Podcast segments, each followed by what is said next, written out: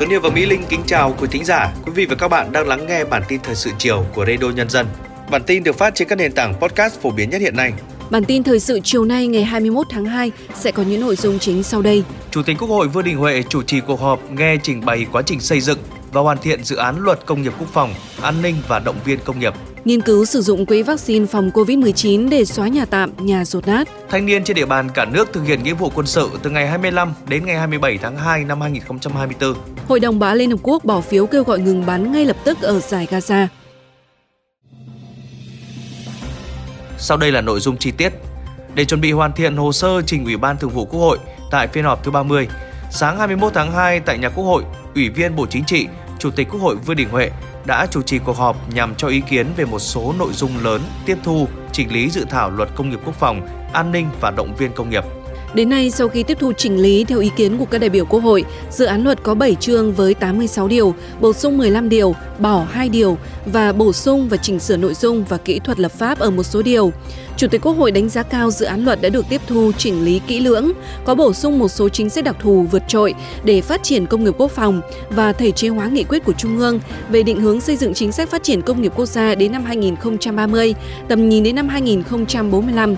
Nhấn mạnh đây là cơ hội để hoàn thiện hành lang pháp lý cho phát triển công nghiệp quốc phòng, an ninh theo hướng lưỡng dụng, đưa lĩnh vực này trở thành mũi nhọn của công nghiệp quốc gia.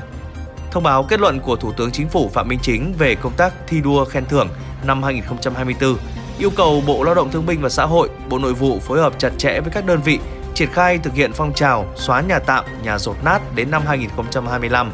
Trên cơ sở nghiên cứu sử dụng số kinh phí còn lại của Quỹ vaccine phòng COVID-19 để thực hiện, chia làm hai giai đoạn với cách tiếp cận toàn diện, toàn dân, bao trùm theo quy hoạch hạ tầng thông tin và truyền thông, thời kỳ 2021-2030, tầm nhìn đến năm 2050 vừa được phê duyệt.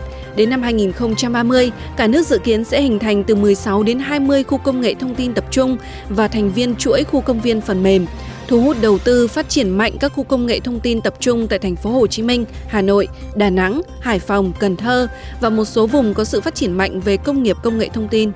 Tòa án nhân dân thành phố Hà Nội vừa có thông báo kháng cáo trong vụ Việt Á, trong đó 12 bị cáo và 4 người có liên quan vụ án Việt Á kháng cáo bản án sơ thẩm. Đáng chú ý, bị cáo Nguyễn Thanh Long, cựu Bộ trưởng Bộ Y tế và bị cáo Phan Quốc Việt, Chủ tịch kiêm Tổng Giám đốc Công ty Việt Á cũng đã có đơn kháng cáo xin giảm nhẹ hình phạt. Các bị cáo Trịnh Thanh Hùng, cựu vụ phó vụ khoa học công nghệ, các ngành kinh tế, kỹ thuật, Bộ Khoa học Công nghệ, Phạm Duy Tuyến, cựu Giám đốc CDC Hải Dương, Nguyễn Nam Liên, cựu vụ trưởng kế hoạch tài chính Bộ Y tế cũng xin giảm nhẹ hình phạt. Theo số liệu vừa được Ngân hàng Nhà nước công bố, đến cuối tháng 1, tín dụng toàn hệ thống ngân hàng giảm 0,6% so với cuối năm 2023. Diễn biến này có phần ngược chiều với con số tăng trưởng tín dụng tăng mạnh trong tháng 12 năm trước, cũng như quyết tâm đẩy nhanh tín dụng của cơ quan điều hành ngay từ đầu năm nay. Theo Ngân hàng Nhà nước, nguyên nhân đầu tiên là tính chất quy luật của thị trường – Giai đoạn đầu năm tín dụng thường không tăng, doanh nghiệp hạn chế vay nợ đầu năm mới. Bộ Giao thông Vận tải đã có yêu cầu khẩn trương giả soát, điều chỉnh phương án tổ chức giao thông trên tuyến cao tốc Cam Lộ La Sơn, đảm bảo phù hợp với tình hình thực tiễn và nâng cao an toàn trên tuyến. Bộ Giao thông Vận tải yêu cầu trước mắt cần xác định ngay các công việc phải làm, đảm bảo vừa khai thác tốt vừa hạn chế tai nạn cho đến lúc tuyến đường được mở rộng theo quy hoạch. Trong đó, tổ chức giao thông tuyến đường khoa học đảm bảo an toàn là vấn đề quan trọng nhất. Từ nay đến tháng 3 năm 2025, thành phố Hồ Chí Minh sẽ xây dựng phát triển các đường sách, không gian sách tại các khu vực theo hướng phía đông, phía tây, nam, bắc của thành phố. Cụ thể, thành phố Hồ Chí Minh sẽ có thêm đường sách, không gian sách ở quận Bình Tân, quận 7 và huyện Củ Chi. Thành phố cũng tiếp tục đầu tư phát triển đường sách Nguyễn Văn Bình trở thành địa chỉ đặc trưng tiêu biểu cho hoạt động văn hóa du lịch và xuất bản, phát triển văn hóa đọc của thành phố. Hà Nội phấn đấu đến năm 2030 sẽ có 80% trẻ em có vấn đề sức khỏe tâm thần, trẻ em có nguy cơ cao rối loạn sức khỏe tâm thần được tiếp cận các dịch vụ tư vấn, hỗ trợ tâm lý, các dịch vụ xã hội phù hợp. Cùng với đó đảm bảo 100% trẻ em mồ côi được quan tâm tiếp cận các dịch vụ chăm sóc, hỗ trợ, trợ giúp pháp lý khi có nhu cầu. 100% trẻ em mồ côi không nơi nương tựa được chăm sóc thay thế bởi người thân, được nhận làm con nuôi hoặc được chăm sóc nuôi dưỡng tạm thời tại các cơ sở trợ giúp xã hội theo quy định. Từ ngày 25 đến hết ngày 27 tháng 2, thanh niên trên địa bàn cả nước sẽ lên đường thực hiện nghĩa vụ quân sự 2024. Theo kế hoạch, lễ giao nhận quân năm 2024 tại các địa phương diễn ra trong 3 ngày, trong đó các quận huyện Hà Nội thuộc Bộ Tư lệnh Thủ đô sẽ giao nhận quân vào ngày 26 tháng 2, thành phố Hồ Chí Minh sẽ giao nhận quân vào ngày 27 tháng 2. Các đơn vị nhận quân đã xây dựng kế hoạch, phương án tiếp nhận, vận chuyển tân binh về đơn vị, chuẩn bị chu đáo nơi ăn nghỉ sinh hoạt cho bộ đội ngay từ ngày đầu về đơn vị. Sau 10 ngày khởi chiếu, lượng khán giả kéo đến Trung tâm chiếu phim quốc gia xem phim Đào, Phở và Piano của đạo diễn Phi Tiến Sơn tăng đột biến. Hệ thống bán vé online bị quá tải. Trung tâm chiếu phim quốc gia liên tục tăng suất chiếu nhưng vẫn không đủ đáp ứng nhu cầu của khán giả. Đây là một hiện tượng chưa từng xảy ra, đồng thời là tín hiệu vui cho phim điện ảnh nhà nước đặt hàng. Sáng ngày 21 tháng 2, đại diện Trung tâm Chiếu phim Quốc gia cho biết, tính đến hết ngày 20 tháng 2, lượng vé online bán ra là hơn 10.000 vé, lượng vé bán tại chỗ là 6.100 vé. Tổng số vé bán ra là hơn 16.500 vé, doanh thu đạt gần 850 triệu đồng. Trong ngày 21 tháng 2, trung tâm có 16 suất chiếu ở các phòng, trong đó có nhiều suất chiếu ở phòng lớn. Đại diện Trung tâm Chiếu phim Quốc gia thừa nhận đây là hiện tượng chưa từng xảy ra, đặc biệt là đối với phim nhà nước đặt hàng.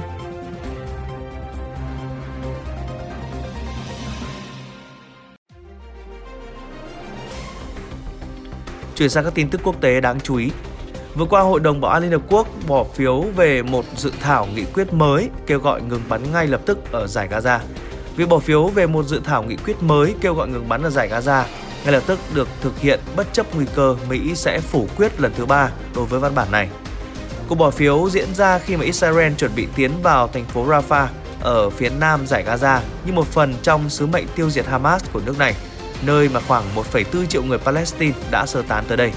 Cụ thể, Hội đồng Bảo an Liên Hợp Quốc chuẩn bị bỏ phiếu về một nghị quyết kêu gọi ngừng bắn ở giải Gaza do Algeria soạn thảo 20 tuần sau cuộc xung đột Israel-Hamas ở giải Gaza, các cơ quan của Liên Hợp Quốc cảnh báo thực phẩm và nước sạch đã trở nên cực kỳ khan hiếm trên vùng đất này, đồng thời nói thêm rằng hầu như tất cả các trẻ em tại đây đều mắc các bệnh truyền nhiễm.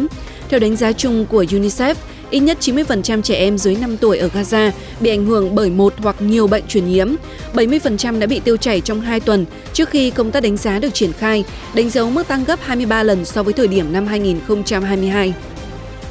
Lực lượng Houthi ở Yemen tuyên bố đã tiến hành vụ tấn công bằng tên lửa nhằm vào một tàu Israel ở Vịnh Aden gần Biển Đỏ. Người phát ngôn quân sự của Houthi cho biết Houthi đã bắn một số tên lửa vào tàu vận tải MSC Silver. Lực lượng này cũng phóng một số máy bay không người lái chứa chất nổ về phía thành phố Eliad ở miền nam Israel, cũng như một số tàu chiến Mỹ đang di chuyển trên Biển Đỏ và Biển Ả Rập. Từ giữa tháng 11 năm 2023, lực lượng Houthi đã tiến hành nhiều cuộc tấn công nhằm vào các tàu ở Vịnh Aden và Biển Đỏ, tuyên bố mục tiêu tấn công của nhóm này là các tàu liên quan Israel. Cựu đại sứ Mỹ tại Liên Hợp Quốc, ứng cử viên cuối cùng cạnh tranh với ông Trump trong cuộc đua giành đề cử ứng cử viên Tổng thống Mỹ năm 2024 của Đảng Cộng Hòa, Nikki Haley, đang đối mặt với thất bại trong cuộc bầu cử sơ bộ ở bang quê nhà, Nam Carolina. Trong một cuộc phỏng vấn, bà Haley tuyên bố sẽ tiếp tục chiến đấu với ông Trump ít nhất cho đến sau ngày siêu thứ ba, ngày 5 tháng 3, ngay cả khi bà phải chịu một thất bại lớn ở bang quê nhà vào ngày 24 tháng 2. Trên thực tế, một số thành viên của Đảng Cộng Hòa đang khuyến khích bà Haley tiếp tục tham gia chiến dịch tranh cử ngay cả khi bà vẫn thua cuộc, có thể là đến tận Đại hội toàn quốc của Đảng Cộng Hòa vào tháng 7, trong trường hợp cựu Tổng thống Trump 77 tuổi bị kết án hoặc vướng vào một vụ bê bối pháp lý khác. Giữa bộn bề công việc Giữa những áp lực của cuộc sống Đôi khi chúng ta bỏ lỡ những dòng thông tin hữu ích trong ngày. Hãy để Radio Nhân dân giúp bạn tiếp cận với những thông tin để mỗi phút chúng ta không bỏ qua bất cứ một thông tin quý giá nào. Bật Radio Nhân dân vào mỗi buổi sáng và chiều trên các nền tảng số hiện đại nhất để cập nhật những tin tức chính xác và hữu ích. Radio, Radio Nhân, Nhân dân đồng, đồng hành cùng bạn, dù bạn ở đâu. Thưa quý thính giả, Văn hóa truyền thống của người Mông ở bản Sài Khao, xã Mường Lý, huyện Mường Lát, Thanh Hóa có những nét đặc trưng riêng biệt. Trong đó không thể không nhắc đến những hàng rào đá độc đáo, uốn lượn quanh nhà vẫn được người Mông lưu truyền qua nhiều thế hệ. Những viên đá có kích cỡ, hình dáng khác nhau qua bàn tay khéo léo của con người đã biến thành những bức tường rào đẹp mắt và kỳ vĩ. Trong những ngày đầu xuân, nếu có dịp đến huyện vùng cao này, quý thính giả đừng quên đến ngắm những bức tường này. Khe Sài Khao, một địa danh đặc biệt được nhắc đến trong bài thơ Tây Tiến của nhà thơ Quang Dũng. Sài Khao sương lấp đoàn quân mỏi, mường lát hoa về trong đêm hơi.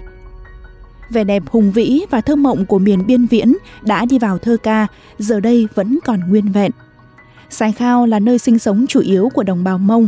Cuộc sống của bà con nơi đây còn nhiều khó khăn và thiếu thốn. Từ sự cần cù và khéo léo của mình, đồng bào đã biết cách biến những khó khăn ấy thành động lực, thành những sản phẩm đầy sáng tạo và độc đáo. Một trong những thành quả ấy chính là bức tường thành bằng đá, khiến cho những ai đặt chân tới nơi đây đều phải cảm phục. Ông Vàng A Chớ, bản Sai Khao, xã Mường Lý chia sẻ. Toàn bản ở đây có 92 hộ dân sinh sống xung quanh. Bức tường đá bao quanh nhà tôi xây dựng khi về đây là năm 2000, khi về đây có hai hộ dân. Sau đó tách ra, các con tập trung làm nhà cửa, xong đập đá làm tường này năm 2006. Chủ yếu là để ngăn động vật, sạch sẽ nhà cửa. Nó rất có ý nghĩa đối với bản và người Mông chúng tôi. Bức tường bằng đá dài hàng trăm mét được những người Mông nơi đây dựng lên để bảo vệ ruộng nương, bảo vệ ngôi nhà của họ khỏi gia súc quấy phá. Họ mất nhiều công sức để đập đá từ trong núi, vận chuyển về để xếp thành từng khối khít vào nhau, không cần chất kết dính nhưng vô cùng chắc chắn. Từ những khối đá to, nhỏ, kích thước, hình dáng khác nhau được xếp chồng lên nhau thẳng tắp, rất vuông vắn và được xếp có chiều cao gần 2 mét, rộng khoảng 50 đến 80 cm. Anh Vàng A Páo, bản Sai Khao cho biết. Với tường đá xung quanh cái nhà đây thì phải đội công đi làm đấy, phải đội công với nhiều người đi trên núi cao, đi đợt xong là phải đi đội công một người một nhà đi tần đi tới ba bốn người đó đi lấy về. Tại vì là mình xét xét xét thế này là cũng lâu lâu ngày từng ba bốn tháng đó. Muốn thành công một cái bất tiền đá thế này. Mô hình hàng rào đá của nhiều hộ gia đình người Mông ở Sài Khao giờ đây không chỉ có tác dụng bảo vệ đời sống, sản xuất của bà con, mà nó còn mang vẻ đẹp độc đáo gắn với văn hóa của người Mông. Theo ông Hà Văn Tuấn, Chủ tịch Ủy ban Nhân dân xã Mường Lý, những hàng rào đá được nhiều hộ gia đình người Mông nơi đây trân trọng, bảo vệ, giữ gìn như một nét riêng. Cái nét đẹp à, đời sống văn hóa của đồng bào Mông, đặc biệt chỗ xài Khao thế thì chúng tôi tập trung là cái, chỗ mà à, để làm hồ sơ để à, à, công nhận để nhà nước công nhận cái di sản theo cấp tỉnh. Cái này thì tỉnh của huyện quan tâm mà có cái điểm du lịch tại điểm xài Khao cũng như là cái huyện Mường Lát. Lên với Sài Khao, người dân cũng như du khách sẽ được hòa mình giữa khung cảnh của những ngôi nhà người Mông và những hàng rào đá ẩn mình bên những cây mận, cây đào cổ thụ. Và khung cảnh càng nên thơ khi giữa đại ngàn là hình ảnh con sông đá uốn lượn lấp ló giữa đại ngàn miền viễn Tây Thanh Hóa.